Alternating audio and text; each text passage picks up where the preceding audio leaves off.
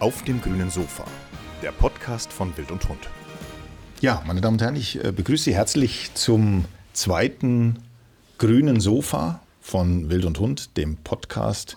Wir haben heute als Gast Andreas Kieling, den deutschen, den deutschen Dokumentarfilmer, Filmproduzent, Natur, Tier, Abenteuerthemen sind ihm äh, mit in die Wiege gelegt. Er ist ein Weltenbummler, äh, Expeditionen rund um die ganze Welt, ähm, bekannt durch sehr viele äh, atemberaubende Filme äh, und Serien wie äh, Die letzten ihrer Art, Die Abenteuer im Yukon, aber auch Das grüne Band und äh, Mitten im wilden Deutschland. Ähm, für alles ähm, hast du sehr tolle Preise erhalten, wie den ähm, Widescreen Panda Award, der ja als Film-Oscar unter den äh, Dokumentarfilmern äh, gilt. Ähm, Bundesverdienstkreuz 2015. Also auch, ja. das, also auch das ist eine Wunder. Andreas, schön, dass du da bist. Ja, ich freue mich auch. Ich freue mich, dass ich mal wieder in Singhofen sein darf. Ich glaube, der, der letzte Besuch ist äh, zehn Jahre her. Damals hatten wir uns sehr, sehr angeregt unterhalten, auch mit den ganzen Kollegen. Äh, du weißt ja, ich bin ich habe sozusagen ja bei der Wild und Hund gelernt, also als Revierjäger. Damals noch, ähm, das werden die wenigsten kennen, aber das Wendland kennt man. Also ich wollte mal so die andere Seite von mir vorstellen. Und das war, meine, meine Güte, 1978, 79. Und äh, dann bin ich ja in die Eifel gegangen als Revierjäger, habe da ein großes Rotwildrevier übernommen habe mich da auch sehr wohl gefühlt, habe nebenbei immer schon gefilmt und fotografiert. Das war immer meine große Leidenschaft. Und äh, die, die Jagd mit der Kamera, also Heinz Sielmann hat ja mal gesagt, die stille Jagd mit der Kamera, das ist was ganz Tolles. Das hat mich auch immer fasziniert.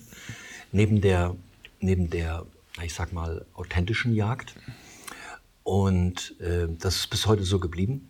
Und insofern bin ich immer froh, wenn ich hier bin. Ich treffe immer wieder Kollegen hier und äh, die ich schon auch lange nicht gesehen habe und die immer noch da sind. Ja. Oder mal kurzfristig weg waren. Und ja, ja ist einfach schön hier. Prima. Also wir freuen uns auch, dass du da bist, äh, dass du vor allen Dingen diese Wurzeln, sage ich mal, zu Wild und Hund äh, noch hast. Und ich meine, es ist ganz interessant. Ich habe heute Morgen noch so ganz kurz nochmal Andreas Kieling äh, gegoogelt, ähm, Wikipedia-Einträge. Und das ist dann natürlich auch erwähnt, dass du als Berufsjäger gelernt hast in verschiedenen Forstrevieren, also als wäre er ein, ein, Staatsjäger gewesen. Ist gar nicht so sehr bekannt, dass du als, als Berufsjäger auch angefangen mhm. hast. Ich meine, da sind wir vielleicht, ähm, ich hätte es fast so einen anderen Einstich gewählt, aber ich, mich würde es trotzdem gleich interessieren. Ich meine, äh, es ist ein schwieriges Thema, die, äh, die Jagd oder sage ich mal so, in so, kann man dazu heute äh, nicht richtig stehen zu dem Thema Jagd? Doch, ich, äh, ich stehe 100 Prozent zur Jagd. Ich mache da auch gar keinen Hehl draus. Wir haben ja eine sehr gut gehende äh, Facebook-Seite, also meine offizielle Seite mit 330.000 Followern. Mhm. Und ich glaube, da weiß jeder, dass ich Jäger bin und mhm. auch, dass ich aktiv zur Jagd gehe. Mhm. Und ich bin, wenn man sich mein Gebiss anguckt, das ist ein Allesfressergebiss, ja, also dem von Wildschweinen nicht ganz unähnlich. Mhm. Und äh, insofern, ich esse auch Fleisch. Wenn ich zum Beispiel beim ZDF bin, in der Kantine, was nicht mehr so oft vorkommt. Also auf dem Lerchenberg werde ich immer gefragt, oh, äh, bist du Vegetarier geworden oder was? Nimmst du dann nur Gemüse und Kartoffeln? Sage ich nein, das Fleisch, was es hier gibt, das esse ich nicht. Also die Schweineländchen und das Putengeschnetzelte, das esse ich nicht. Das sind arme Tiere, die tun mir leid. Und da bin ich ziemlich konsequent geworden in der mhm. Sache. Aber ich gehe eben aktiv zur Jagd und äh, auch, hier werden ja überwiegend Jäger zuhören, aber eben auch für die Nichtjäger ein Tier, was in Freiheit geboren ist und was dann irgendwann erlegt wurde und wo vielleicht, vielleicht die letzten drei Sekunden ein bisschen mhm. stressig waren. Also sehen wir es von der Seite. Das ist, ähm, das ist deutlich ähm, humaner. Mhm als, als ein Tier, was irgendwo in der Massentierhaltung groß geworden ist. Mhm. Darüber brauchen wir uns, glaube ich, auch gar nicht unterhalten. Ne? Mm. Und äh, was, was natürlich manchmal so ein bisschen äh, bei mir hinterfragt wird, dass man sagt, äh, wie Sie sind Jäger, Sie, Sie filmen Tiere und dann, und dann schießen Sie die auch. Ja, es ist natürlich so, dass ich zu bestimmten Tieren, auch bei mir im Revier, äh, in der Hocheifel schon äh, ein sehr starkes äh, Verhältnis habe und eine Beziehung, die sehe ich immer wieder, die beobachte ich immer wieder. Es geht vielen Jägern so, die fotografiere ich auch und da habe ich auch keine Lust mehr, die zu erlegen, also mhm. zu jagen. Aber so generell die Jagd ist für mich eines der, der ursprünglichsten, ja, sagen wir mal einfach ähm, ähm, äh, Dinge, die mhm. wir Menschen, die wir Menschen erleben, dieses atavistische Verhalten mhm. steckt ganz tief in uns drin. Mhm. Manchmal wünsche ich mir bei den Jägern, dass sie vielleicht ein bisschen ehrlicher wären. Also wenn sie gefragt werden, sie sind schon viel ehrlicher geworden, aber wenn du vor 20 Jahren einen Jäger gefragt hast, warum er zur Jagd geht, da kam eben ganz oft die Antwort, ja, früher gab es Bär, Wolf und Luchs und jetzt sind die verschwunden, also wir müssen das jetzt tun, äh, statt ehrlich zu sein und zu sagen, Großvater ging schon zur Jagd, Vater ging zur Jagd, ich habe es auch im Blut, ist eine Leidenschaft. Und ich glaube, da kann, könnten auch große Teile der Bevölkerung besser damit umgehen. Also mhm. Also wäre so meine meine Wahrnehmung. Also mhm. korrigier mich, äh, wenn es anders ist. Wie schwierig war das äh, für dich, sage ich mal, ähm, ähm, dass, äh, wenn du darauf angesprochen wirst, zu sagen so ähm, und auch kritisch hinterfragt wirst? Ich meine, es gibt ja durchaus aus dem Tierschutzbereich Leute, die dich äh, äh deswegen ja auch attackieren. Also sagen so, ja. Ja, mich attackieren ja auch Jäger. Dich, so, ja, und, ja, ja, mein gut, klar. Das ist ja also auch die Frage, weil man, man steht ja. natürlich, sage ich mal, ja, da sind wir natürlich bei dem, der, der Frage natürlich auch äh, der, der, der Naturvermittlung. Was nimmt mhm. der Mensch da für eine Stellung ein? Ein, auch als Jäger, was nimmt er für eine mhm. Stellung ein?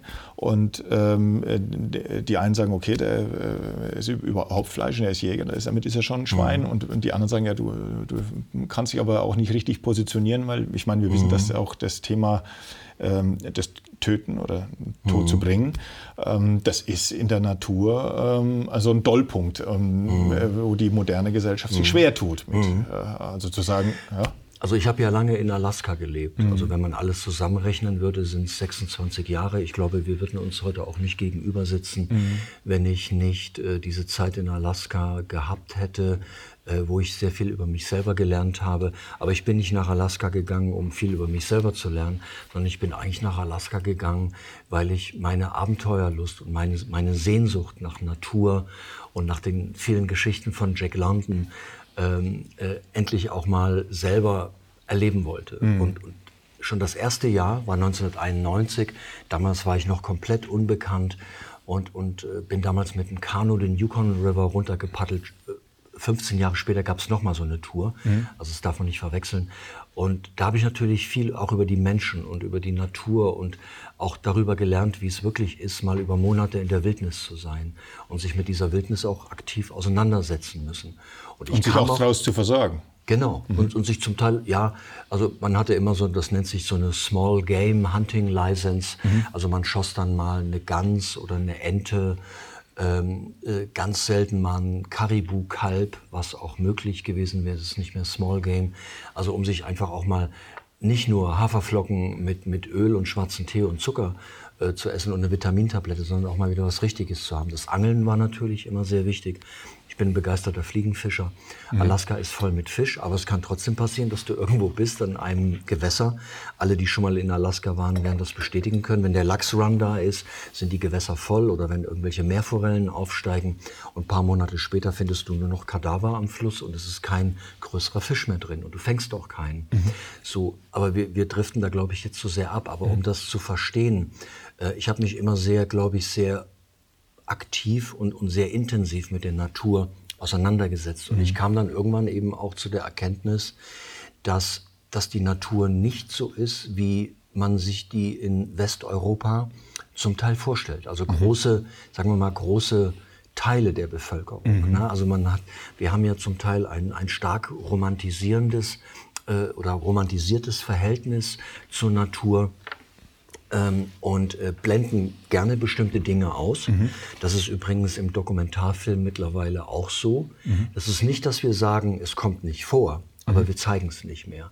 Mhm. Also ich nenne dir nur ein Beispiel, während man vor, vor 20 Jahren natürlich noch äh, eine Filmszene gefeiert hat, wie Krokodile, wie Nilkrokodile in Afrika am Mara, Mara River die Gnus auseinandernahmen und dann war noch theatralische Musik dabei und die tiefe Stimme von Helmut Winkelmann, das war damals der Sprecher von äh, Naturzeit, hieß das, na, dann äh, da auch noch dementsprechend zu sprach das hat damals schon einige Menschen geschaudert. Und ich glaube, wir müssen das auch gar nicht mehr zeigen. Wir wissen, dass es das gibt.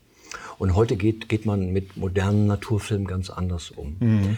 Und das heißt nicht, dass das weichgespült ist und dass wir alle, alle Tierfilmer jetzt auf einmal Rechtstreichler sind mhm. und die Sache irgendwie sehr, sehr, sehr, na, ich sag mal, romantisch betrachten. Mhm. Aber heute ist man mehr ähm, damit beschäftigt, ökologische Zusammenhänge zu erklären. Ne? Oder mhm. bei mir ist es zum Beispiel so, ich suche ja viele Orte immer wieder auf, mhm. an denen ich schon war. Und für mich ist es natürlich spannend, wie hat sich so eine Region in, in zehn Jahren verändert. Mhm. Äh, leider in der Regel zum Negativen. Zum Negativen. Ich meine, mhm. das ist ja mal, du hast einen interessanten Punkt angesprochen, was ich meine. Es ist, äh, was ist das für eine Natur, die äh, die Menschen heute eigentlich sehen? Ah, das kommt darauf an, wo man lebt. Also ich nenne dir mal ein Beispiel. Äh, wie gesagt, ich muss immer wieder auf Alaska mhm. und, und, den Yukon zurückkommen, wo ich nun lange gelebt habe. Wenn ich in eine Schule gehe, was ich paar Mal gemacht habe oder oft gemacht habe, in Alaska, in so einer kleinen äh, Indianersiedlung, also heute würde man sagen First Nation oder mhm. Native American äh, Village, äh, und in so einer Schule und habe denen dann über Deutschland erzählt, wie wir so leben, dann saßen die da mit offenen Mündern und konnten das gar nicht so richtig verstehen. Da kamen auch so Fragen auf, äh, bist du mit deinem Kanu den ganzen Weg von Europa bis zu unserer Indianer- oder Inuit-Siedlung gepaddelt.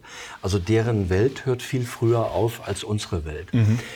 Wenn ich diesen Kindern aber gesagt habe, passt mal auf, ihr könnt mir ein großes äh, Geschenk machen, oder sie machten es mir am Anfang selber und, und, und, und haben mir dann Bilder von Wildtieren gezeichnet, dann waren das sehr klare Bilder. Also zum Beispiel ein Bild von einem Bären. Ein Bär hat immer Fangzähne und Krallen mhm. in der Wahrnehmung eines First Nation. Mhm. Schülers mhm. in einer Indianersiedlung am Yukon oder, oder am Kayakuk River oder mhm. sonst wo, oder in der Brooks Range. Gehe ich in eine deutsche Schule, zum mhm. Beispiel in der Eifel, habe ich eine Patenschaft äh, mit, mit zwei, mit einem Gymnasium und mit einer, mit einer Grundschule. Mhm. Und da kriege ich dann oft, äh, wenn ich mir den ganzen Vormittag da ähm, Filme gezeigt habe, kriege ich dann so kleine Geschenke. Mhm. Von der Lehrerin gibt es dann meistens eine Flasche äh, äh, blauen Portugieser von der A und ein Glas Honig und ein Küsschen und die Kinder malen Bilder. Und wenn die einen Bären malen, sieht dieser Bär ganz anders aus. Mhm. Dieser Bär sieht aus wie ein, wie heißen die, von Haribo, mhm. so, so, ein Bär, ne? Mhm. Also einfach putzig. Mhm. Oft haben sie noch eine Schleife um und sind nett mhm. und irgendwie, also Krallen und Zähne haben die auf keinen Fall. Mhm. Und wenn sie lachen, oder hier dieser von der, dieser Kaffeesahnenbär, ne? Ist auch so ein netter Kerl, ne? Also es ist genau das Gegenteil von dem, wie man umgeht. Und das ist eben das ist eben die Wahrnehmung. Mhm. Also wir haben in Europa von wilden Tieren eine ganz andere Wahrnehmung, mhm. auch von der Natur. Mhm. Als zum Beispiel in Nordamerika. Mhm. Das bedeutet nicht, dass jeder, der jetzt irgendwo in Chicago oder in San Francisco oder New York lebt, äh, äh, die Realität sieht. Also mhm. man baut sich ja immer seine Bilder, wie man sie gerne hätte. Aber es ist schon etwas eine andere Wahrnehmung. Also ist diese Natur im Grunde genommen, sage ich mal, ein Missverständnis? Äh, aus, der, aus, der, aus der Betrachtungsweise von, von äh, ich sag mal, modernen, modernen Menschen. Menschen. die in Großstädten leben, die ihre Informationen aus den New Medias beziehen, die vielleicht auch eine Bücherei äh, oder eine Bibliothek zu Hause noch stehen haben, glaube ich das manchmal schon, ja. Mhm. Aber ganz ehrlich, ich meine, wir bauen uns ja alle unsere Welt. Mhm. Also mich hat's immer rausgezogen in die Natur. Ich habe mir vielleicht als sechs- oder siebenjähriger meinen ersten Hirschruf mhm. äh, gebaut aus dem ollen Plastikrohr. Äh, wir hatten das vorher auch ausprobiert. Also ich komme ja aus dem Thüringer Wald, aus der, aus der Ex-DDR. Und das war, in der Nähe, das war in Luisenthal, also zwischen Gotha und Oberhof. Mhm. Und, und als ich das erste Mal rausging und, und diesen Hirschruf natürlich nicht beherrschte, ich bin heute noch nicht kein besonders guter Rufer, aber ich kriege immerhin einen Hirsch ran, wenn er nicht gerade Kahlwild bei sich mhm. hat, was brumpftig ist und, und zum Teil antworten sie mhm. auch. Und dann kann ich mich ihm nähern und, und, und.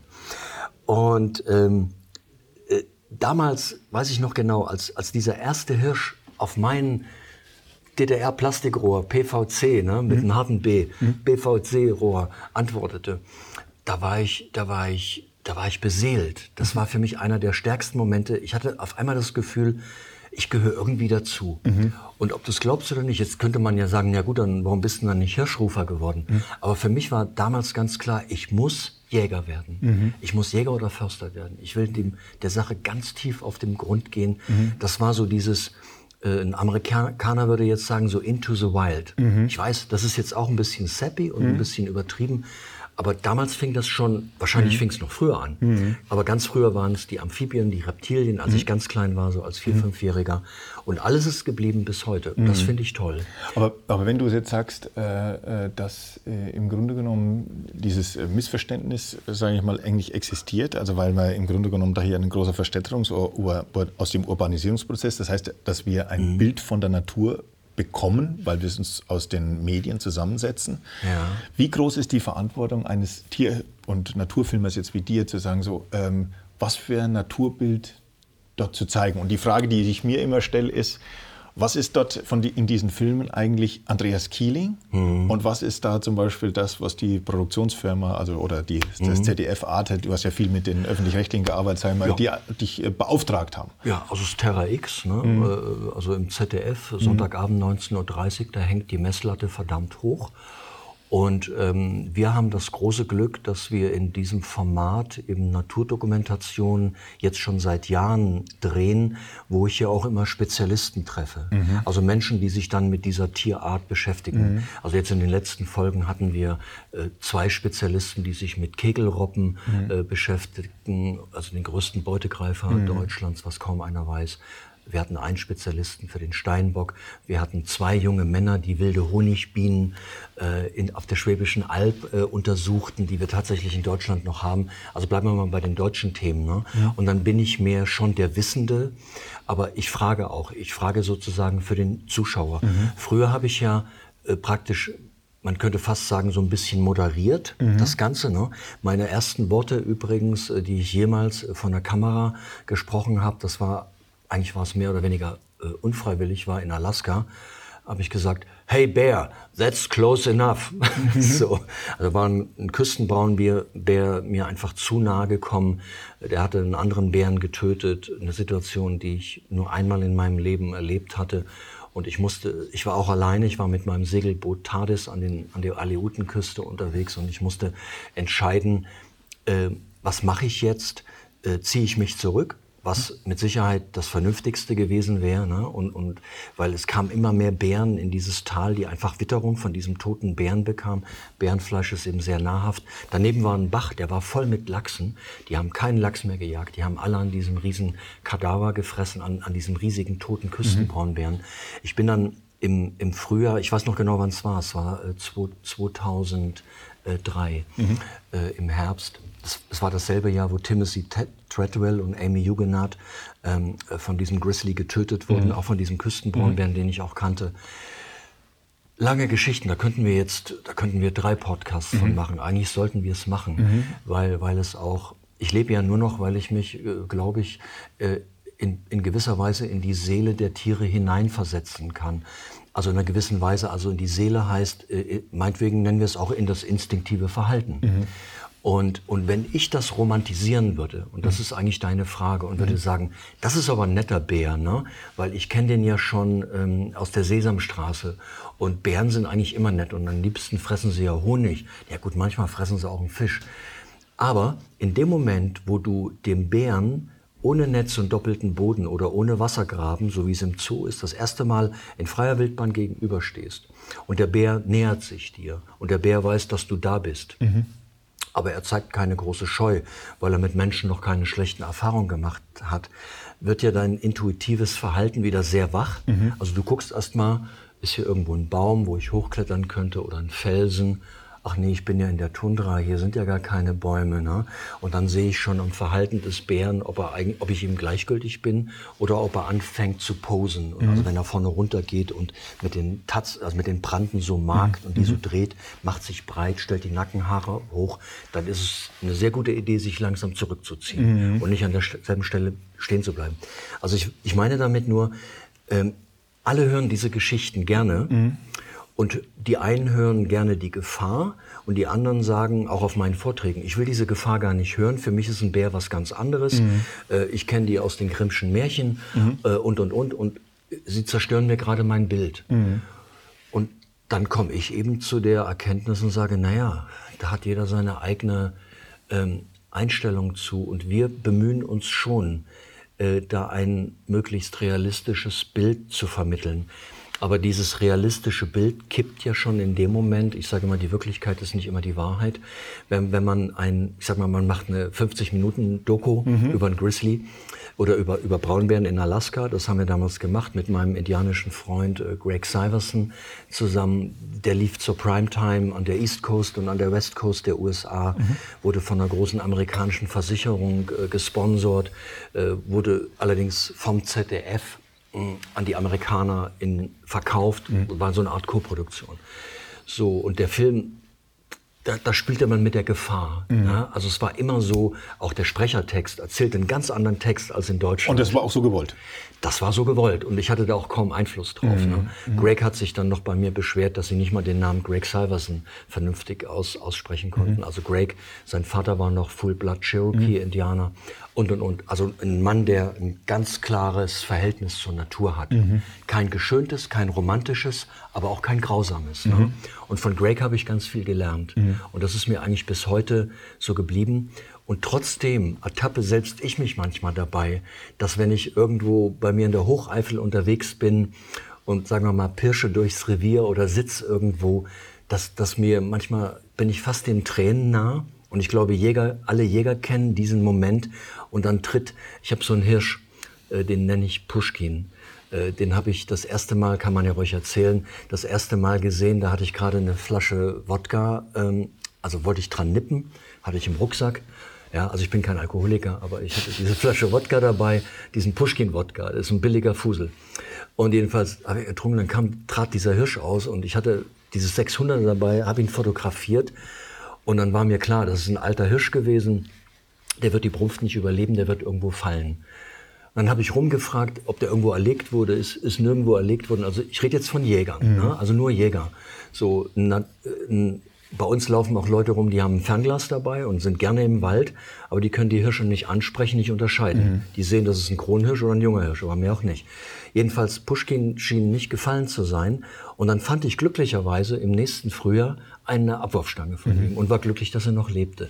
Und als ich den Hirsch äh, letztes Jahr, äh, letztes Jahr sah, äh, standen mir fast die Tränen in den Augen, dass ich dachte, ey, du alter Kerl, du bist jetzt wahrscheinlich vom 16. Kopf oder 15. Kopf, so genau weiß man das in mhm. dem Alter nicht mehr, dass du das geschafft hast in der, in der Eifel, wo so ein Jagddruck herrscht, ne? Mhm. dass du das überstanden hast, also Hut ab. Und da habe ich echt den Hut gezogen und äh, sorry, ich werde jetzt sogar ein bisschen mhm. äh, äh weich und sappy, da kamen mir die Tränen. Ne? Mhm. Und dann denkst du, dem Hirsch ist das doch nun scheißegal. Ne? scheißegal. Ne? Ja, was ich über ihn denke, der will seine Kräuter fressen und seine, sein, sein bisschen rumschälen mhm. ne? und, und ein paar Blätter knabbern und in der Brunft ist er eigentlich nur noch so ein Beihirsch, mhm. ne? macht noch so ein bisschen mit und das war's. Ne? Mhm. Aber dieses Gefühl haben wir nun eben. Das mhm. scheint ein Teil unserer Evolution zu sein. Aber jetzt, wenn wir bei diesen Bildern nochmal sehen und du sagst, okay, ja. die Menschen haben ja natürlich Projektion. Also das ist nicht nur so, dass sie ein Bild von der Natur haben, sondern sie, sie werfen natürlich auch, äh, sie projizieren natürlich auch eigene Sehnsüchte, Wünsche, sag ich mal, in die Natur hinein. Ja. Ähm, was hat das letztendlich für Folgen? Und ich meine, was hat da mhm. letztendlich auch der Film, wenn du ihn machst und wenn du, oder äh, wenn du ihn erzählst ja. oder wie du ihn erzählst? Ich meine, du hast vorhin gerade gesagt, also man sieht zwar, wie der, der Gepard jagt, ja. ähm, man sieht ja. dann unter Umständen natürlich in den meisten Tierfilmen fällt mir heute auf, äh, hat er immer Fehljagden, irgendwann hat er dann wohl mal was gekriegt, aber so diesen Akt, dass der, und der ist ja zum Teil auch nicht schön. Also das, weil es ja nicht so, der Jäger ja. schießt, das Wild fällt um, es ist tot und in der Natur äh, dauert es ja manchmal viel, viel länger. Das heißt, mhm. wenn die mhm. dann das gefangen haben, bis es niederziehen, ja. bis es dann wirklich äh, tot ist und bis ja. es Fressen anfangen, das ja. ist ja zum Teil ähm, für einen Menschen äh, aus, dem, aus dem Dings wäre das ja quälend lange. Ja, ähm, äh, kann ich dir sagen. Ja. Also wir, wir zeigen, wenn, sowas in, in, in Kürze. Mhm. Also wir laben uns eben nicht mehr. Äh, also früher hatten ja wirklich Tierfilme, weil die Szenen auch so selten waren. Mhm. Ja, die hatten schon was sehr voyeuristisches mhm. und zum Teil hat man sich auch so ein bisschen daran hochgezogen. Mhm. Also gerade äh, es gab mal so einen unfassbaren Film, ähm, der hieß Swamp Cats. Da ging es um die größten äh, Löwen der Erde, die mhm. im Okavango-Delta leben und die Hauptbeute dieser Löwen sind eben Kaffernbüffel. Mhm. Und die beiden, die das gedreht haben, Beverly und Joe DeBear, großartige Tierfilmer, die haben dann später auch Löwenherz gedreht äh, für die BBC. Aber da hat man sich an diesen Jagdszenen wirklich richtig gelabt. Und mhm. ich kann es nur noch mal sagen, viele finden es toll. Mhm. Äh, in Deutschland kam der Film zum Beispiel überhaupt nicht, nicht an. an. Ja? Mhm. Im Gegenteil, es gab, äh, es gab beim ZDF gab's, ähm, äh, Schreiben, ist ja öffentlich-rechtliches mhm. Fernsehen, dass die sagen, das wollten wir jetzt eigentlich nicht, also sowas uns angucken und mhm. dass sie sowas zeigen und so mhm. weiter. Wir hatten in unserem letzten, also jetzt Kielings wilde Welt heißt das Format, hatten wir, ähm, das waren Dreiteiler und eine Geschichte spielte im Gorongoro Krater in Tansania. Und da waren wir mit dem, mit dem Hyänenspezialisten unterwegs, ähm, den es äh, ja eigentlich auf der Welt gibt. Und das ist ein Schweizer. Der arbeitet fürs Leibniz-Institut und so weiter. Und dann hatten wir eine Szene gefilmt, wie, ähm, wie ähm, äh, Hyänen ähm, ein, ein schwaches äh, Kaffernbüffelkalb äh, Erbeuten. erlegen, erbeuten, dem auch so dann noch leider den, den Schwanz abbeißen und, und, und es regnete aber, das Ganze sah auch furchtbar aus. Und da haben wir lange überlegt, nehmen wir diese Szene rein. Wir brauchten aber diese Szene für den Film, ähm, weil, weil es eigentlich darum ging, danach kamen fünf junge Löwenmännchen, also die hatten schon eine Mähne, aber waren noch im Junggesellenclub zusammen. Und die machten den Hyänen diese Beute streitig, also nicht umgekehrt, wie es sonst immer. Insofern war es sensationell und wir hatten das große Glück, das allerdings bei schlechtem Wetter, aber aus nächster Nähe zu filmen. Und äh, dann wurde natürlich in der Redaktion lange beraten, kann man das zeigen, weil das geht um, um äh, 19.30 Uhr los. Bei Terror X schauen viele Familien zu Und? mit Kindern und so weiter. aus? Wir haben es gezeigt. Es gab keine Beschwerde. Keine einzige. Also der, der, der Fernsehzuschauer im ZDF hat gesagt, ja, so ist das Leben nun mal. Und da, wir essen ja auch irgendwie Milchkälber, die an der Kuh gesaugt haben. Aber weißt du, wo es Beschwerden gab? Also äh, den meisten Jäger wird es bekannt sein. Der, der normale Bürger, sagen wir mal, weiß es nicht. Äh, Hyänen leben ja im, im Matriarchat, also der Anführer, was ja sehr selten ist, des Rudels ist eben ähm, eine Alpha-Hyänen-Weibchen. Die hat sogar einen Pseudopenis. Und äh, vorne an dem Penis sieht es aus, als ob da äh, eine Eichel dran sitzt. Das ist aber die eigentliche Klitoris. Und deshalb haben die auch so eine komplizierte Paarung. Und das hat zu gewaltigen Beschwerden geführt. Also die Leute haben dann geschrieben, na toll, äh, um 19.30 Uhr, jetzt wissen unsere äh, acht- und, und elfjährigen Kinder auch, dass Hyänenweibchen ähm, einen Pseudopenis haben und, äh, und dafür bezahlen wir äh, GZ-Gebühren. Ne? Also daran siehst du auch, ne, wie es da so eine Verlagerung gibt. Also ich habe, sorry, ich, hab, ich erzähle die Geschichten immer so ausführlich. Ich versuche mich jetzt ein bisschen kürzer zu fassen. Also Fakt ist einfach, dass es da zu einem anderen Naturverständnis gekommen ist. Auf der anderen Seite gibt es natürlich sehr viele Naturschutzorganisationen, in denen sehr viele junge Menschen Mitglied werden, die zum Teil natürlich auch, also ich halte das für extrem wichtig. Ich halte es vor allem deshalb für so wichtig, um überhaupt wieder raus ins Grüne zu gehen. Ja? Weil ich sag mal, wer geht noch ins Grüne? Das sind die Mountainbiker, äh, die Jogger, äh, die Reiter und die Jäger. Ich sag mal jetzt als regelmäßige. Ne? Und, und, ähm, und, und auch die Menschen, die im Naturschutz sind. Und jetzt gibt es eine neue Wanderbewegung. Äh, Seit Covid äh, ist, sind auch mehr Menschen unterwegs äh, wieder in der Natur, äh, auch in den Bergen und überall. Aber nehmen die Menschen, sagen wir mal, viele von denen Natur nicht nur als Kulisse wahr? Mm, Das mag sein. Also das ist ja mal die Frage, ne? wozu wird oder, oder was sehe ich in der Natur? Also ich, ich bin ja auch immer äh, vom, vom Donner gerührt, wenn ich draußen bin und mir erzählt einer, ich bin ein großer Naturfreund. Ich sag, sagen Sie mal, Sie haben nicht mal ein Fernglas dabei. Ne? Wie wollen Sie eigentlich Natur erleben und ansprechen?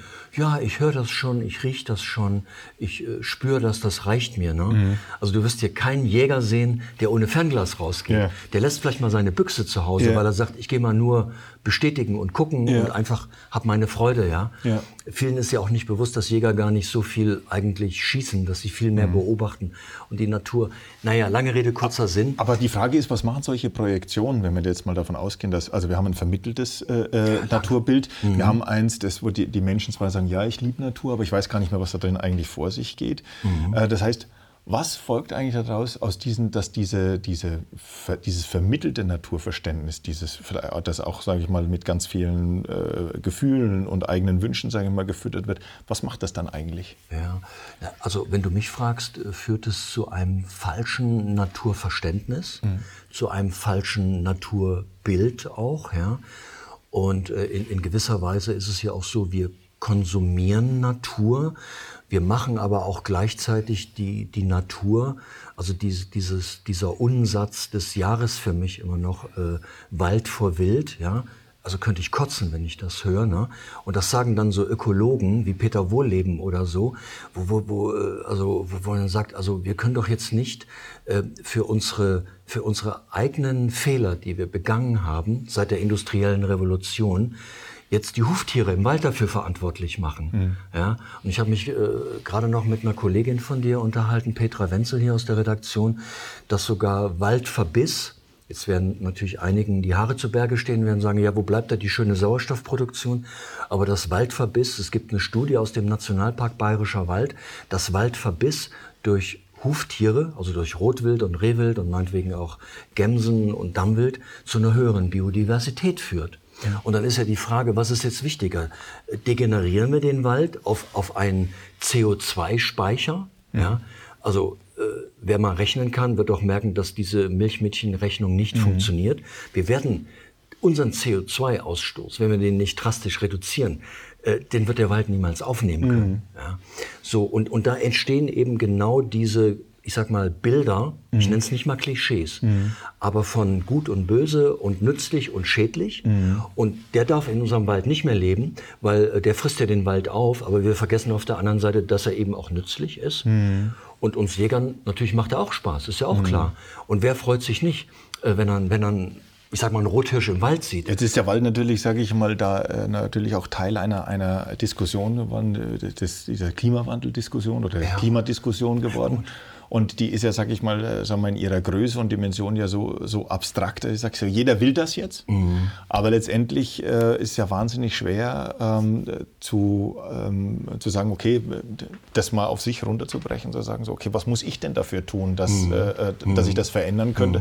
Zumal das ja natürlich Zyklen sind, sage ich mal, die über Menschenalter hinausgehen. Eben. Ich meine, du, äh, ähm, plötzlich äh, sieht man natürlich, dass Klimawandel, ähm, Wald, Tiere, das ist plötzlich eine, eine, eine, Diskussion, wo alle mitreden wollen, sagen wir mal, aber mhm. die wenigsten eigentlich verstehen, was es geht. Und da geht es eigentlich aber, das hat, das hat ganz konkrete politische Konsequenzen ja eigentlich auch. Ja, und, und vor allem kurzfristig. Ja. Und das ist ja die große Gefahr. Ne? Also wir, wir versuchen gerade, also äh, also wenn es Waldfreunde gibt, dann sind wir beide das. Ne? Mhm. Und, und viele andere Naturfreunde. Mhm. So, das ist ja ganz klar. Und trotzdem ist ein Wald eine langfristige Sache. Mhm. Ja?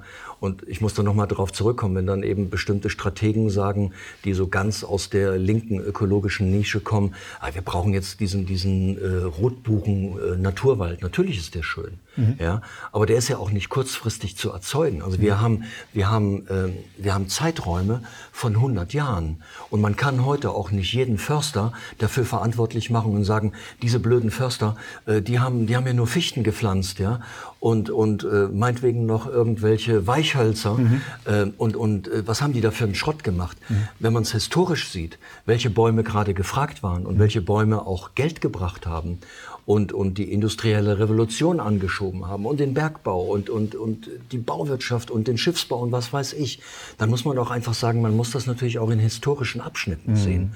Und heute denken wir, also wie neu ist diese Diskussion jetzt, ne? CO2-Speicher und und, und, und wir brauchen also eine bestimmte Art von Wald, mhm. äh, das ist vielleicht zehn Jahre alt. Mhm. Und, und langfristig, und da fing es gerade an, und, und dieses langfristige Denken, ich glaube, das, das fehlt so. Und wir erwarten dann von der Natur, dass sie natürlich möglichst genauso schnell reagiert. Wie wir denken. Äh, genau, wie wir denken. Ja. Und da bin ich eigentlich als Tierfilmer gefragt mhm. und sage, Leute, es tut mir furchtbar leid, aber Evolution braucht nun mal ein bisschen länger ja. und, und die Natur braucht ihre Zeit und sie lässt sich auch nicht pushen von ja. uns. Ne? Also das wenn du das, das, jetzt heute betrachtest, sagen wir mal, ähm, und ähm, das hat ja, diese Diskussion hat ja einen riesen Push jetzt erlebt, nicht zuletzt durch diese großen durch Flutkatastrophen, mhm. die du ja auch ganz persönlich in der, äh, mhm. in der Eifel oben äh, mhm. in der Nähe von Schuld ja, erlebt hast. Schuld ist unser Nachbardorf. Nachbardorf erlebt hast. Ähm, du bist jetzt jemand gewesen, der auf der ganzen Welt war, auch gesehen hat, was sich zum Teil verändert hat in dieser Welt. Ähm, wie positiv oder wie negativ siehst du eigentlich die Geschichte der Menschheit, wenn man, de, wenn man das Thema äh, jetzt mal unter dem Klimadiskussion betrachten ja. würde?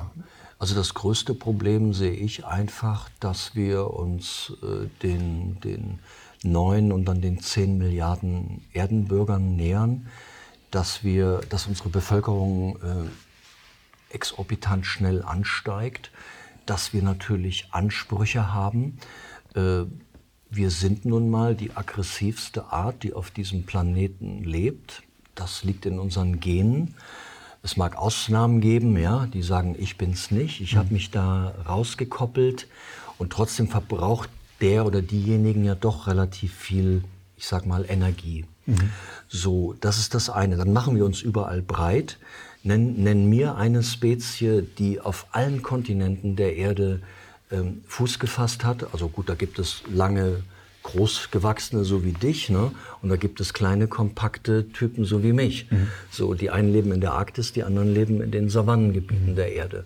Aber wir haben alle Lebensräume besiedelt. Also das heißt, wir sind schon sehr expansiv. Das mhm. steckt auch in uns. Mhm. Und wir werden das auch weiter tun. Mhm. Also es ist ja immer, wenn es darum geht, ähm, dass uns das Wasser bis zum Hals steht, dann reagieren wir ganz anders als in Situationen, wo man sagt, okay, wir sind, uns geht's gut, wir sind eine Industrienation, wir haben ein extrem hohes äh, soziales und, und, und auch, sagen wir mal, Gesundheitssystem. Also wir mhm. leben sehr sicherheitsbewusst, mhm.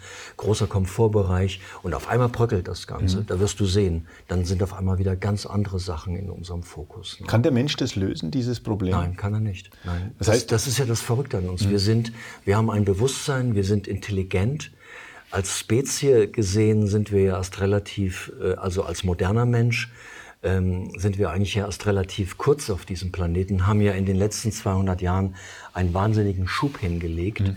Ich bin oft bei den Schimpansen am äh, Tanganjika-See, da lebt die größte wildlebende Schimpansenpopulation Afrikas, äh, mehr oder weniger unangetastet von Menschen. Ist auf kongolesischer Seite und auch auf Tansana tansanischer Seite. Und da habe ich mir immer die Frage gestellt, die sind uns ja sehr, sehr ähnlich. Mhm. Äh, da gibt es auch so ein Alpha-Männchen und da wird sich immer gepaart und, und, und da gibt es ganz klare Rollen. Männchen schmieden sogar Komplotte. Also nicht, dass die sich jetzt verabreden, in drei Tagen stürzen wir das Alpha-Männchen, mhm. aber drei Männchen tun sich zusammen und sagen, in der, bei der nächsten Gelegenheit, wenn der Schwäche zeigt, mhm. kicken wir den raus. Mhm. Und dann teilen wir das unter uns auf, beziehungsweise machen das unter uns auf, wer das neue Alpha-Männchen ist und, mhm. und, wer alle Weibchen begatten kann. Mhm. Also ich sehe da ganz viele Parallelen zu uns, in mhm. so Mobbing ja. Ja, und jetzt nicht in sexueller Hinsicht, aber so einfach so, wie wir einfach sind. Mhm. Und trotzdem sind diese Schimpansen, obwohl sie unsere nächsten Verwandten sind, neben den Bonobos, sind in diesem Regenwald geblieben und haben diesen Schritt in die Savanne raus nie gewagt. Mhm. Das Leben in der Savanne war ja auch auf einmal gefährlich. Auf einmal musstest du dich mit, mit großen Beutegreifern mhm. auseinandersetzen. Da gab es Leoparden, Löwen, Hyänen und so weiter. Ne? Das gibt's im Regenwald alles nicht. Also besser Feigen fressen äh, oder essen und Früchte und so weiter. Kleine Affen fangen? Ja, genau, kleine Affen fangen. Richtig, darf man nicht vergessen. Sie, sie fressen Fleisch. Ne? Mhm. Und die, die Hälfte von denen ist HIV infiziert. Mhm. Haben sie sich irgendwo eingefangen. Ne? Mhm. Und wiederum die Hälfte von der, von, der, von der Hälfte, die infiziert sind, können mit dem HIV-Virus leben. Und die andere Hälfte stirbt ähnlich daran, wie wir noch vor äh, 30 Jahren gestorben mhm. waren, als es noch keine, keine Mittel Medikamente gab. gab. Mhm. So, das heißt, diese Welt ist in einem kompletten Umbruch.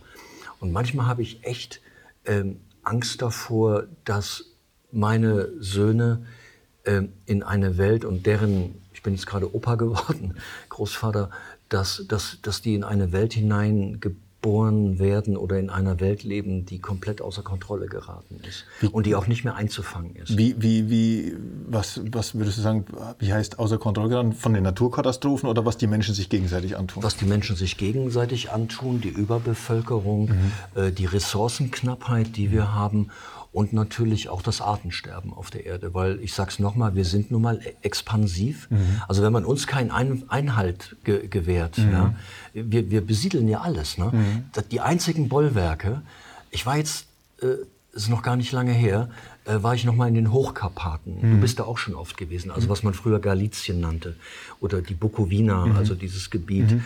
wo eigentlich Transsilvanien endet ja. und wo mhm. Bram Stoker seine mhm. Dracula-Geschichte, also das Grenzgebiet zwischen der Ukraine und Rumänien, mhm. in diesen riesigen naturbelassenen Wäldern. Ne? Peter Wohlleben, sorry, dass ich den schon wieder äh, äh zitiere, wird das Grauen kriegen, weil diese Hochwälder bestehen fast nur aus Fichten. ja. Ja. Also nicht das, was er unbedingt will. Aber unten ist ein reicher äh, äh, eine Bodenvegetation. Es wimmelt da vor Auerhühnern. Mhm. Ja? Es gibt jede Menge Braunbären, es gibt Rotwild, es gibt Rehwild, es gibt Wildschweine. Äh, die erste Losung, die ich da fand von, von Wölfen, ähm, die habe ich gleich analysiert, waren jede Menge Frischlingshaare drin. Mhm. Also die Wölfe jagen da wohl in erster Linie äh, geringes Schwarzwild. Also das war noch so eine Welt, wo ich sage, Donnerwetter, für Europa hier scheint ja alles noch so einigermaßen in Ordnung mhm. zu sein. Aber wenn du dann runterschaust von da in die Niederungen, du bist in diesen riesigen Wäldern und da war zum Teil die Luft so klar, dann siehst du schon Industriesiedlungen und mhm. du siehst auf einmal den braunen äh, Himmel. Ja, mhm. genau. Und du denkst, Mist, das einzige, wo was uns Menschen noch Einhalt gebieten kann, das sind die Bollwerke der Gebirge. Mhm. Und alles andere, und vielleicht Sümpfe, aber die mhm. haben wir ja fast alle trockengelegt. Mhm. Aber so die Gebirge, das sind noch so die Bollwerke der Natur. Aber wenn der Mensch sich zurücknehmen muss und, äh, sage ich mal... Warum soll er sich zurücknehmen? Mhm. Nenn mir einen Grund, warum er es soll. Das heißt also, die ganzen Anstrengungen jetzt mit regenerativen Energien Doch, und, und Dings, aber du, du, hast ja auch eine sehr kritische Haltung zur Windenergie zum Beispiel. Ja, weil ich nicht um jeden Preis äh, so einen scheiß Windkraftgenerator mhm. bei uns im Wald stehen haben mhm. will und, ähm, und, und da, dafür wird ein Schwarzstorchhorst äh, weg mhm. oder Nest weggeräumt mhm. und, und die Rotmilan-Nester werden abgerissen von mhm. irgendwelchen illegalen Räumkommandos. Das war bei ja. uns in der Eifel wirklich so. Ich habe nichts gegen regenerative Energien, wir werden die auch brauchen, mhm. aber nicht um jeden Preis, sondern an jedem Ort. Ja? Und um andere Arten. Und da sind wir wieder genau bei dem Punkt. Mhm. Die Fehler, die wir machen mhm. oder gemacht haben, ja, mhm. die, äh, die geben wir jetzt sozusagen an die Natur weiter. Und wir mhm. machen die Natur dafür verantwortlich. Mhm. Und, äh, und ich glaube, das ist einfach der falsche Weg. Ne? Mhm. Aber die, äh, jetzt wäre ja die andere Frage, du sagst jetzt gerade, es gibt ja diese Naturräume noch, es gibt ja auch die Bestrebungen, sagen wir mal, so intakte Naturräume dann jetzt praktisch den Menschen praktisch herauszuhalten, um sie wenigstens äh, mhm. als Wildnisgebiete zu schützen. Aber je mehr man das tut, desto fremder wird der Mensch natürlich auch dann in äh, diesen. Also, das ist der große Widerspruch. Das ist der große mhm. Widerspruch. Also mhm. ist der äh, irgendwie zu versöhnen? Ich weiß es nicht. Also die Frage würde sich ja stellen, wie erleben unsere Kinder mhm. und unsere Enkel die Natur in 50 Jahren? Fährt man nur noch mit Elektro, elektrobetriebenen Allradfahrzeugen in so eine Welt, in so einen Nationalpark, wo man dann vielleicht sogar wieder Mammuts bewundern kann? Und hat aber auf der anderen Seite vergessen, dass man eigentlich den Lebensraum der Mammuts zerstört hat. Mhm. Also durch hausgemachte Klimaerwärmung. Mhm. Ein Teil ist natürlich auch von der Natur, aber ein großer Teil ist natürlich auch von Menschen, uns Menschen hausgemacht. Mhm. Ne? Also macht es überhaupt Sinn, sowas aufleben zu lassen? Oder macht es äh, auch Sinn, große Gebiete zu sperren und zu sagen, hier darf die Bevölkerung nicht mehr rein, hier dürfen nur noch, ich sag mal, äh, Ranger rein äh, und äh, werden noch ja und ein paar Berufsjäger, die die Wildbestände äh, niedrig halten, dass die Landschaft auch so bleibt, wie sie uns, mhm. äh, also wie wir sie uns vorstellen. Vorstellen, ja. ja. ja das, das, das genau, haben wir ja in den deutschen Nationalparken so. Man müssen ja da. Ja. ja? Äh, und, und, glaub mir, also ich meine, viele Menschen sind ja bis heute. Ich weiß nicht, ob das Jägern so bewusst äh, ist, aber viele Menschen sind ja komplett konsterniert und, und fassungslos, dass sie sagen, wie sie machen in unseren Nationalparks Treibjagden. Sie scheuchen die armen Tiere durcheinander.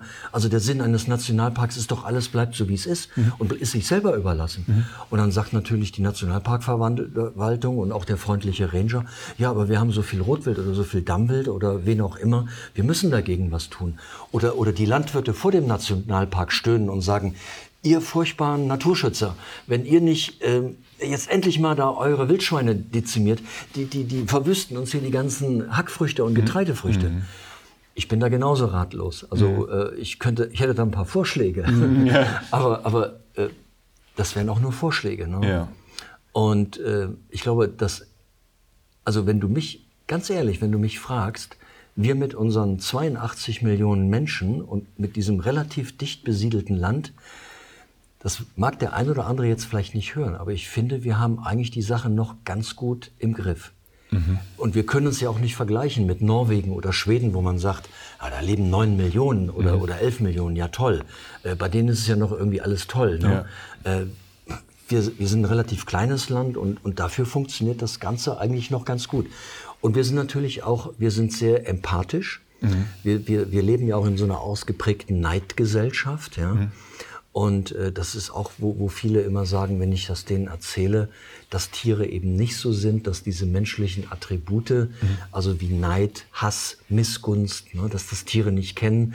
Das weiß jeder Jäger. Ne? Die, die Feisthirsche, die im August friedlich in der Herrenriege noch irgendwo im, im Feisthirscheinstand äh, stehen und gemeinsam Blätter knappern oder Gras, die kämpfen äh, vier Wochen später auf Leben und Tod äh, miteinander und wollen sich abmurksen. Mhm. Und, und einen Monat später stehen sie wieder friedlich zusammen. Das wäre bei uns unmöglich. Wir würden mhm. uns mit dem Arsch nicht mehr angucken. Mhm. Wir würden sagen, dem hetze ich den an Anwalt auf, auf die Pelle. Ne?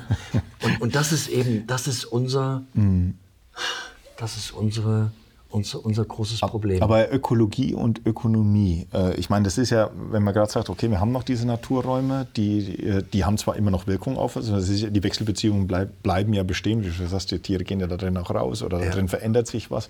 Heraus habe ich die Räume, in denen der Mensch lebt, in, von denen er auch leben muss. Das macht natürlich sehr intensive Nutzung zum Teil auch notwendig. Klar. Ich meine, die, wir würden diese 82 Millionen Menschen äh, nicht satt bekommen, wenn, wenn nicht intensiv, die Landwirtschaft wahnsinnig intensiv und industriell wäre. Aber auch das hat ja wieder Folgeerscheinungen. Ich meine, von Spritzmitteleinsatz, Insektensterben bis hin.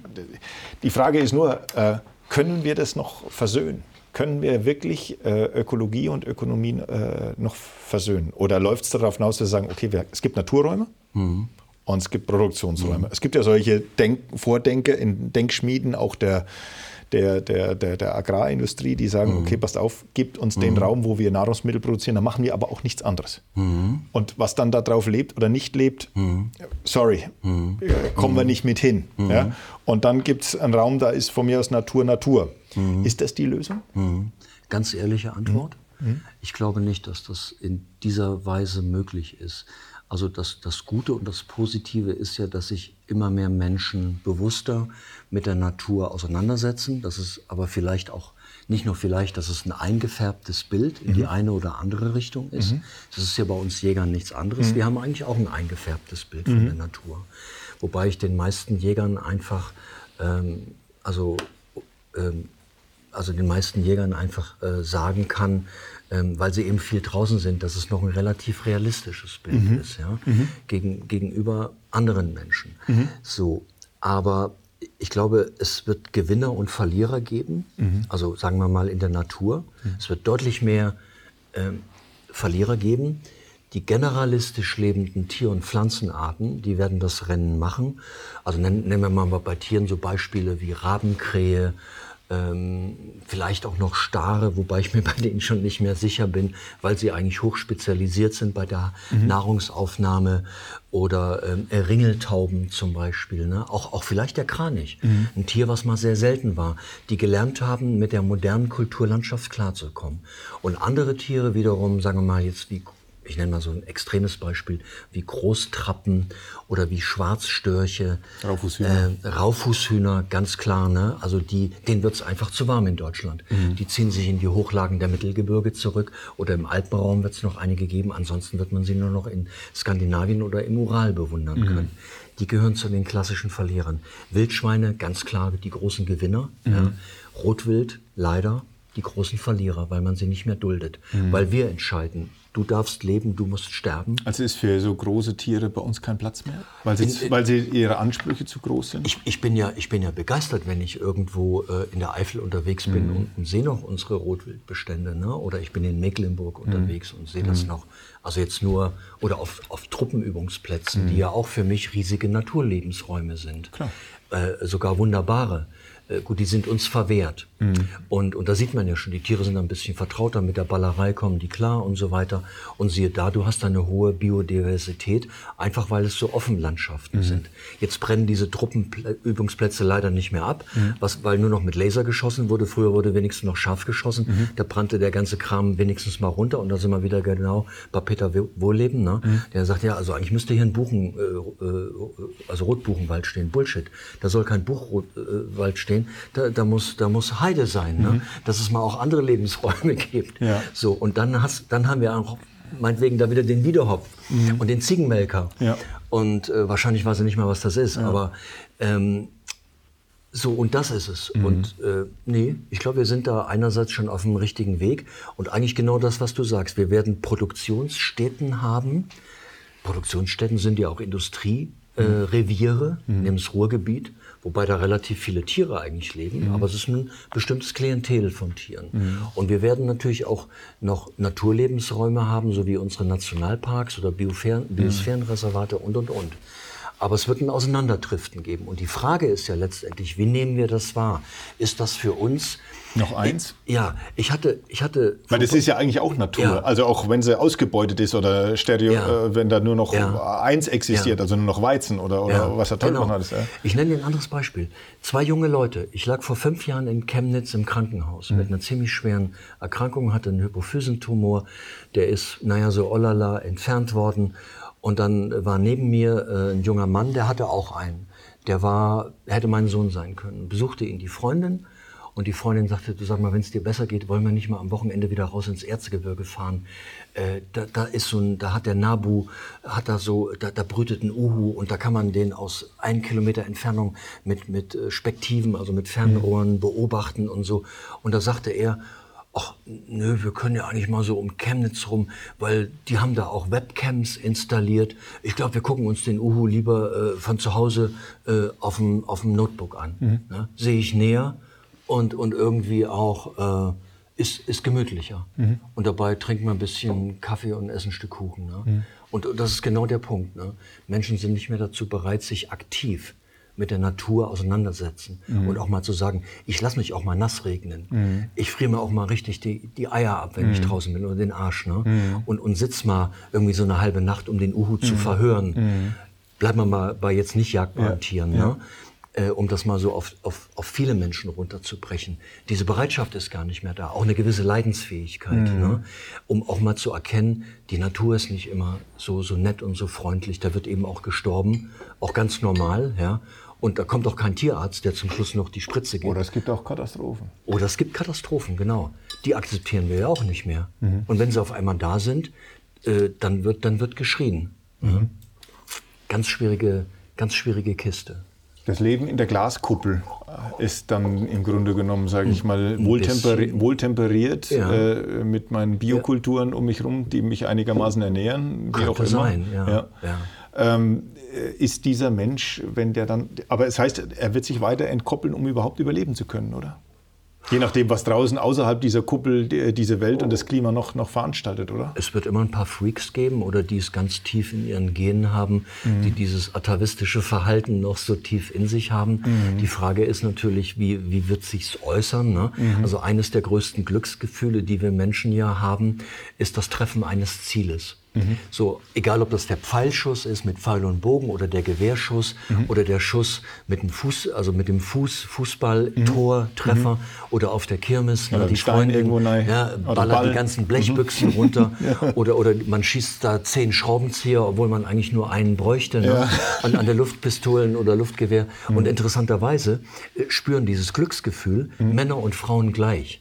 So, das heißt also, Frauen haben auch nicht früher nur die Höhle ausgefegt und, und, und haben Brennholz gesammelt und Beeren und Wurzeln gesucht, mhm. sondern offensichtlich haben die sich aktiv an der Jagd beteiligt. Mhm. Und dieses äh, dieses Verhalten oder dieses Glücksgefühl ist heute mhm. immer noch sehr ausgeprägt. Es äußert sich halt nur anders. Mhm. Und, und die Frage ist, wo suchen wir dann, wo suchen wir diese Glücksgefühle? Kann, kann man das sublimieren, ja? Wohin? Keine Ahnung, keine Ahnung. Ich weiß es nicht. Also jedenfalls fremde Planeten, äh, auf denen wir mal siedeln, könnte es nicht sein. Was wollen wir da? Mhm. Also wenn ich dann sowas im Internet lese und das ist unsere Zukunft, ja, äh, bei beim anderen Luftdruck und bei einer Temperatur von entweder plus 40 Grad oder minus 20 Grad, was wollen wir da? Mhm. Das, das sind ja nicht mehr wir. Mhm. Also unsere Gene, unsere ganze Vorstellung vom Leben ist müsste sich dann ja grundlegend ändern. Wahrscheinlich würden alle depressiv werden oder sich spätestens nach fünf Jahren aufhängen oder müssten zentnerweise Tabletten schlucken. Mhm. Vielleicht ist das auch unsere Zukunft hier, dass wir immer medika medikamentöser werden, um, um überhaupt noch äh, diese Welt ertragen zu können, so wie sie ist. Und, und wir werden vielleicht mal 100 Jahre alt. Aber was ist der Preis? Was ist der Preis dafür? Ja, was ist der Preis ja. dafür? Ne? Noch mehr Menschen. Noch mehr, genau. Ja. noch mehr Menschen. Und noch mehr polnische Krankenschwestern in Deutschland. Ja. ja. So viele haben die gar nicht mehr. nee, das ist ein ganz ernstes und, und schwieriges Thema. Und ich meine, damit äh, beschäftigen sich Soziologen und, und alle möglichen Geisteswissenschaftler und auch praktischen Wissenschaftler. Und, und ähm, ich glaube, die, die echte und, und so Vorbild, so weißt du, so Vorbild-Lebensinseln wie Singapur. Mhm. Ich bin in Singapur gewesen, ich habe mir das angeguckt. Mhm. Das ist natürlich vorbildlich, aber die schwimmen auch in Geld. Die können das auch realisieren. Aber nicht jeder hat ja auch die, die wirtschaftlichen Mittel dazu. Mhm. Ne? Das ist natürlich auch so eine Frage. Und, ich, und, und. Ich meine, es werden gerade halt diese Kontinente, sag mal, wie Afrika, wie äh, Dinge, die ja jetzt noch aufstreben eigentlich äh, mhm. und die jetzt natürlich Teilhabe äh, an, an, an, an, ja. an westlicher an Lebensstandard, an menschlichem mhm. Lebensstandard haben wollen, der energieintensiv ist, der ressourcenintensiv ist, der äh, verbrauchsorientiert ist und äh, man, kann es ihnen nicht verdenken, dass sie sagen natürlich, oh, du, äh, wir wollen das auch. Wir wollen auch absolut. einen westlichen Lebensstandard absolut. haben. Ich will in festen Häusern leben. Ich will, äh, ich will sauberes Wasser ja. haben. Ich will, äh, ich will konsumieren. Ich will ja. was Schickes zum Anziehen haben. Und dann fängt er irgendwann an, sage ich mal, in seiner Energiebilanz plötzlich, er, ja, wenn man die dann hochrechnet, das machen ja heute manche Menschen, dass sie sich ihre eigene persönliche Energiebilanz ausrechnen, stellen dann fest, ich habe definitiv zu viel Klamotten daheim, ich trinke zu viel Kaffee. Ähm, das ist alles definitiv klimaschädlich, weil dafür ja. Und, und, Sie und, wissen ja auch, dass es da draußen so, also auf anderen Kontinenten eine andere Welt gibt. Genau. Ich habe lange mit Maasai zusammengelebt, habe da auch gedreht, war zum Teil, das war also angrenzend an den Amboseli und auch mhm. in der Masai Mara. Und, und der Maasai, der mich begleitet hat und mit, mit dem ich tolle Gespräche geführt habe. Und dann sind wir noch gejoggt gemeinsam. Und er sagte, also wenn du das nächste Mal kommst, Andreas, bringst mir bitte ein paar Laufschuhe mit. Ja, geht das irgendwie so als Geschenk? Ich sage, na klar, das kann ich machen, warum denn nicht? Sagt er, aber welche von Nike? Ja, also der, der, der wusste schon, ne? ja. der hat Nike auch richtig ausgesprochen, ja. by the way. Ja. Ne? Und der wusste schon, dass es das gibt. Ne? Und er war dann ganz heiß drauf. Und das, beim nächsten Mal, also ich will jetzt keine Reklame für Laufschuhe machen, hatte ich ihm auch ein paar Laufschuhe mitgebracht und er hat sich tierisch gefreut. Aber Sie sind heute, wie gesagt, eben auch vernetzt und Sie sehen die Welt auf ihrem, auf ihren, Mobilgeräten und Natürlich. Sie wissen, was da vor sich geht. Und das, die wollen Sie auch. Also, äh, Und von der Seite her äh, wird auch... Äh, Afrika seine, seine, die Wildnis in Afrika, sage ich mal, die Räume enger werden. Ja, und, und das, das ist ja auch wieder unsere Klischeevorstellung. Also wer mal wirklich Afrika, du kennst Afrika gut, ich kenne es auch gut. Natürlich gibt es da diese gigantischen Naturlebensräume, wo auch ich denke, Mann, und jetzt in so einem alten, rumpeligen Defender oder Land Rover hier durchfahren, das mhm. ist schon cool. Ne? Mhm. Ich glaube, ich muss mal wieder die grünen Hügel Afrikas lesen. Oder das kurze glückliche Leben des Francis McCumber mhm. äh, von Hemingway. Aber ähm, es ist ja letztendlich befinden wir uns da auch in so einer Blase. Ne? Mhm. Und du verlässt diesen Nationalpark und du bist in einem überbevölkerten Lebensraum, der komplett overgraced ist mhm. ne? und denkst, shit, hoffentlich erhalten die das noch lange genug. Mhm. Und, und, und die Afrikaner sagen, eigentlich haben wir ganz andere Probleme. Ne? Ja. Wir tun das so ein bisschen für euch mhm. und weil wir ganz gut Geld dafür kriegen äh, von Weltbanken und ich weiß nicht von wem, von mhm. WWF und, und weil Touristen kommen. Mhm. Aber und, und wir erwarten das von denen. Ne? Mhm. Also die Elefanten, äh, die müsst ihr aber genauso lassen, wie sie sind. Ne? Mhm. Und wir dulden nicht mal einen, nicht mal einen Braunbären bei uns in Deutschland. Ne? Mhm. So, das ist so, das ist dieses dieses total ambivalente. Und da sind wir wieder. Der eine zeichnet die Tiere mit Krallen und Zähnen und Klauen und für den anderen ist es ein putziges Kinderzimmerspielzeug. Ein wunderschönes Schlusswort, mein lieber äh, Andreas. Schön, dass du da warst. Schön, dass wir uns über Bilder in der Natur oder Naturbilder gesprochen haben, was sie mit uns machen, wie wir denken, wie es in dieser Welt zusammenhängt und wie das sich auch in diesen ganzen Diskussionen rund um den Klimawandel zeigt. Wir könnten noch stundenlang weitersprechen. Vielleicht, gerne wieder. vielleicht machen wir ganz einfach noch mal ein Gespräch. Ähm, das soll es aber für heute gewesen sein. Das grüne Sofa mit Andreas Kieling und Heiko Hornung. Ich hoffe, es hat Ihnen viel Spaß gemacht. Wir hören uns bald wieder. Das war Auf dem grünen Sofa, der Podcast von Wild und Hund.